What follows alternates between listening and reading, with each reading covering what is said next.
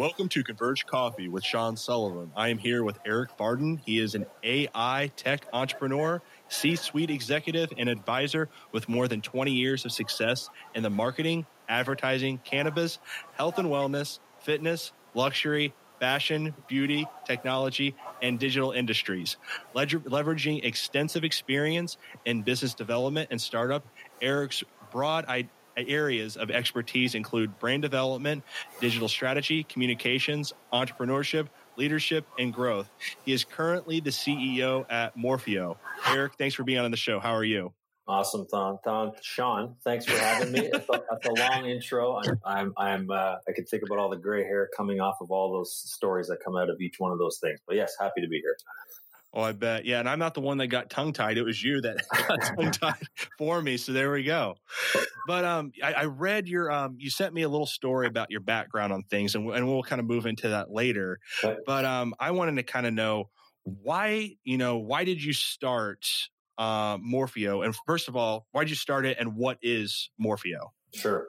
So, long time uh, for the background, long time marketing agency, sort of technology nerd, love building products, love building business. Um, and in, it was in the agency uh, when we were scaling um, and we were growing clients and growing complexity and managing all sorts of fantastic uh, e-commerce business, lead gen businesses, again, based on the profile, health and wellness, doing a whole bunch of great things. Uh, but we're running into issues scaling and we couldn't find any software for agencies or for marketers in general that was cost effective, uh, that was really smart, and that was really going to help scale our business. And so we ultimately started to build it for ourselves uh, and have recently turned that into a new company and, and a product in, in called Morpheo.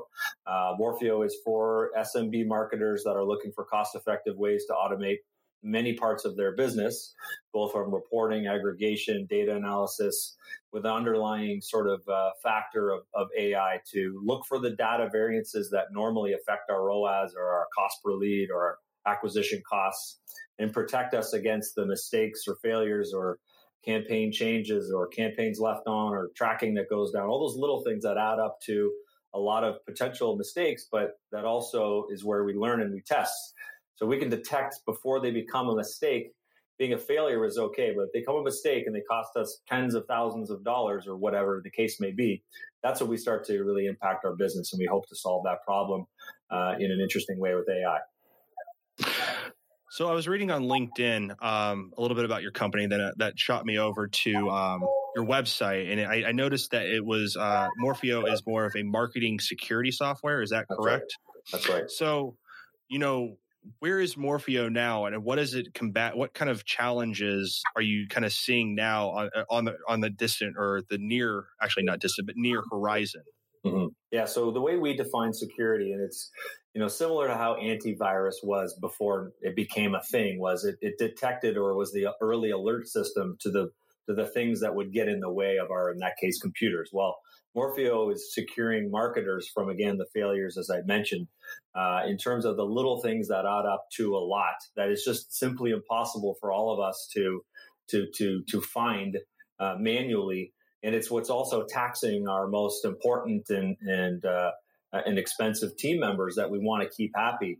And so if you think of it as a new way to work, what we're securing against is having now machines and automation be able to handle that analysis for us so that we don't have to log in and out of analytics and Facebook and Google ads every day looking for and manually correlating to the KPIs that our, our clients or our business is looking for. We help uh, and help to secure our, our most, uh, you know, most imp- important fellow uh, digital marketing nerds against those things that are just causing the repetitive, repetitive and mundane that makes our business no fun. So that's when we define marketing security is around all the paid, the landing pages, the campaigns, the tweaks, the changes, budget updates and budget overages and underages every day, all day long that we deal with. Imagine if we could even save 20 or 30% of that, what our days would look like to do the things that we love in our business, whether it's client strategy, uh, you know, client, time with clients, time with our bosses and our peers and our team members. That's what we're looking hope, hoping to bring back uh, to this amazing industry.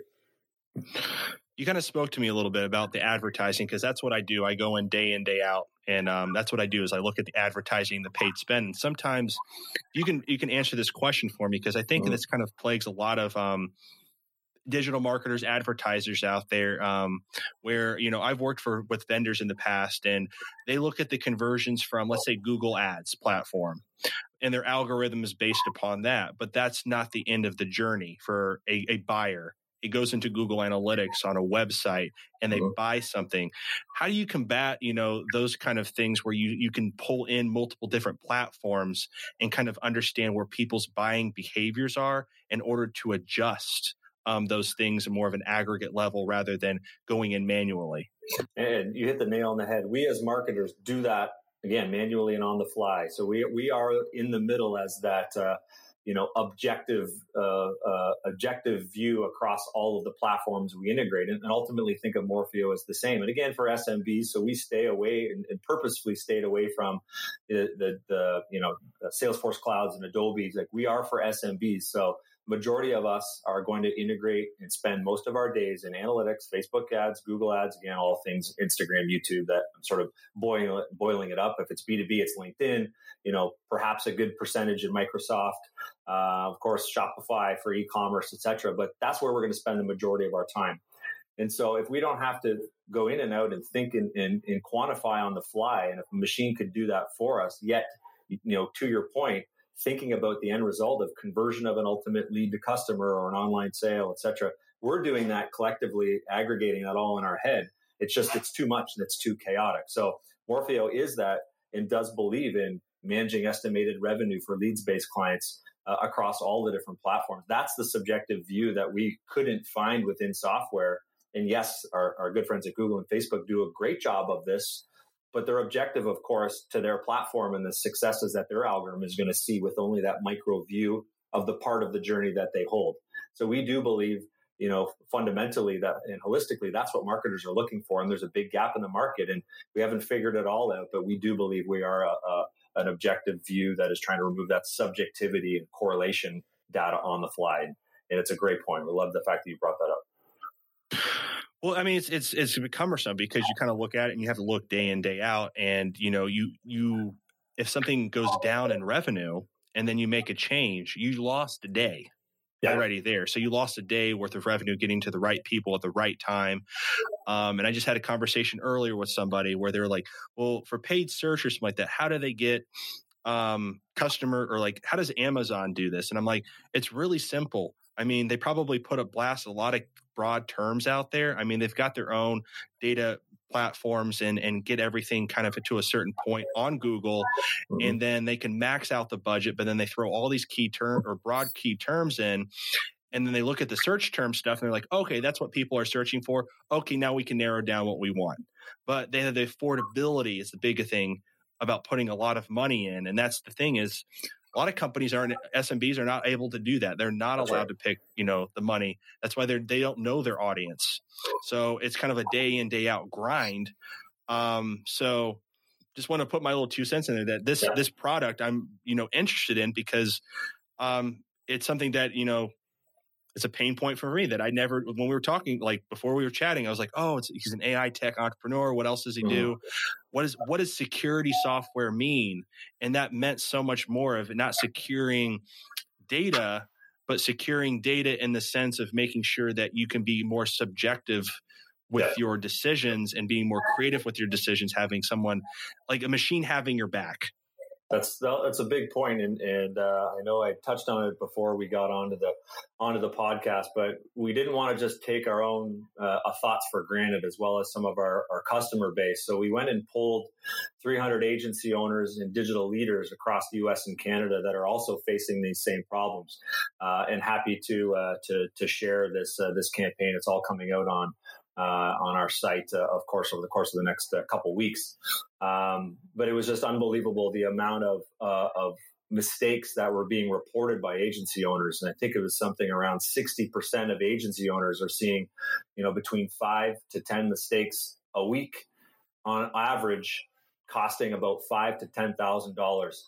So if you think of of that number of how much we as owners, marketers, brand doesn't matter, have to sell or how we recoup that lost uh, that lost revenue. That is one way that, of course, we can secure from a monetary perspective, but it's stressful, right? It's not fun. none of us want to deal with it. And I think that's more impactful to your point is the audience uh, example is great. Why can't someone tell me what the audiences are to allow me to test and deploy more quickly? And if I can catch these things quicker, then I'm going to have more freedom to know that something in the background has my back. Currently, it doesn't. If I wake up, you know, and can't go to work and I'm sick one day, or team member has to go on vacation, or whatever the case may be, I, I lack a, a fail safe there, and it's just uh, it's not fun for any of us. So the report was unbelievable. Many more sort of statistics, but uh, love to share it and, and for you and the listeners as well because it's unbelievably compelling. Oh, definitely. Shoot that over and I'll make sure that it'll be on this episode. So, okay. enough grilling with the questions and everything. Um, I'd like to know, you know, I think the listeners like to know, you know, more of a story, um, offline background, how you helped the client or even how Morpheo became into existence. How did it morph into Morpheo? Yeah, I mean, the, it's either a, people reference Matrix. Uh, Morpheus is definitely close. I mean, our vision from day one and why, where Morpheo, the brand, sort of came from, and I'll, I'll segue into a, a, couple stories. I've got too many, but we, we really felt that the at, at, at some point in time um, that this sort of subjective nature of designing and writing and even building and deploying in, in the first case as a website or even marketing in general from a, a creative or again subjective uh, uh, experience seemed it seemed really hard and it took a long time as soon as you launch and deploy it you're going to use data to be more objective of what to test different colors different content etc but yet the the process at the start was also and stayed the same as it has been for 20 years. And so we always felt that at some point data would populate content it would change colors it would change user experience and ultimately give a unique uh, experience to you versus me. And that idea that the data would morph any kind of marketing property or marketing asset is still something that we believe will happen. So that's kind of why we started was that was a really exciting sort of big hairy goal was to say, well, yeah, we can, you know, have a piece of that puzzle and, and why not? How hard could it be to to understand machine learning and AI and build a brand new product that no one's ever built before. No problem. It's again why my hair's so gray. Um, but that's why, and that's sort of how we started, and, and, it came out of many different businesses. But you know, today I get to meet fantastic marketers and brands that are are and have their own way you know, of, of, handling business. Just now got off of the uh, of a client call. It's a fantastic business, and they only focus on SEO, and they actually talk about the fact that they are looking for and convince their customers to not use paid advertising. It's what they believe in. It's their core competency around SEO and performance of organic and site and on and off page optimization, the technical parts. Like that is, they know that. That's what they do. That's what they love. And they're finding customers that believe in that. And our tool helps them in very cool ways and different ways to help and monitor that. I would have never have thought that a, a business may only have that focus. So I get to hear and see those kinds of stories every day. So that's the one that I had thought of. It's clearly topical, but that's the exciting part about our business right now. I mean, it's an interesting aspect in marketing in the sense of, especially with the SEO reference, like you can hear you can hear two sides, and majority of marketers would probably say SEO is a complement, mm-hmm. um, and it's a part of a channel, um, while others they're going to stake their claim on a ten thousand dollar bid on on blackjack. I mean, they're gonna they're gonna do it, but they're going to do it to the best of the ability and have a very strategic focus. So it can be either or. Um, it can go either way, but I think with the Morpheo, it, it affects so many different channels of what you can see and what you basically not what you can see, but what you can't see. Mm-hmm. I think yeah. going into it. Um, so it's not just uh, having your back or being Morpheus or whatever, but it's um, almost like we're all the Neos and you're the Morpheus that sees the potential in us in order to move forward. Well, yeah, it's, you know, it's a, it's a, it's a, it's a crazy sort of thought process, but you, are right. And, and hopefully, you know, I look at AI specifically and sort of define machine learning and deep learning under just the AI broad stroke because it's sort of easy not to get into a huge tangent. But I do believe that these these types of algorithms will actually help us in our business create and think of new ways to operate and to scale and to, to offer products and services. But, you know, the other thing that made me think of as you're talking is, you, you know, it really comes down to what your customer really needs. And if you're a a local contracting business, let's say, in, in a certain small town, and, and you can't and maybe shouldn't really pay to to afford to, uh, you know a bunch of ad spend, et cetera. It does make sense that an SEO strategy is probably your biggest bang for your buck, and that really works for that business. So knowing your business, knowing your audience, knowing your core offering doesn't mean you need to do everything. Doesn't mean that it needs to be a complement to your example. Sometimes it is okay to be sort of swim lane or channel specific but it doesn't mean we can't have software that isn't going to help us, even if we want to adapt and change. And again, it should be at a price point given the computing power and the affordability of these things. And I think that's the biggest movement is light enterprise type of software that it can do almost everything like an enterprise solution, but for a cost that SMBs like us can afford, it's about time. I like it. So enough questions, enough about Morpheo, Morpheus references, uh, Matrix references. Um, so Eric, you know, it's going to be, it's more about you now. So, you know, when you wake up in the morning, why, why go to work? What, why do you do what you do? Um, I, uh, I get asked that question a lot from my wife for sure. Uh, I, I've, I've said in a, a speech to our team before that I love uh, weekdays and weeks more than I like weekends. And I, and she was there for that, and and I love her, and she loves me. And but it probably wasn't the best thing to say. so, but it, it really is. It's my it's it's the challenge, right? It's uh, every day is unique. Uh, every day represents a different opportunity. I just love building stuff in, in, in various stages. My both my business partners, co-founders, and team members, we all love the grind of solving these very core uh, and, and very deep problems. That's what that's what gets me excited. And so whether it's a project at home, whether it's building a new company, whether it's you know a, a puzzle with the kids, whatever it's, I'm I'm personally driven by those kinds of things that I can envision an outcome, although it may be two to five, ten days or weeks or years away, and then finding the realization in my own way through that to the to the end result. Um, you know, the, it's not a straight line, of course, as we know through many posts on LinkedIn. It's uh, it's, it's all over the place. That's the part that gets me excited when I wake up in the morning. It's uh, you know, you never know what's going to throw at you. That's usually when I'm uh, uh, when I'm the happiest in sheer chaos. I like it.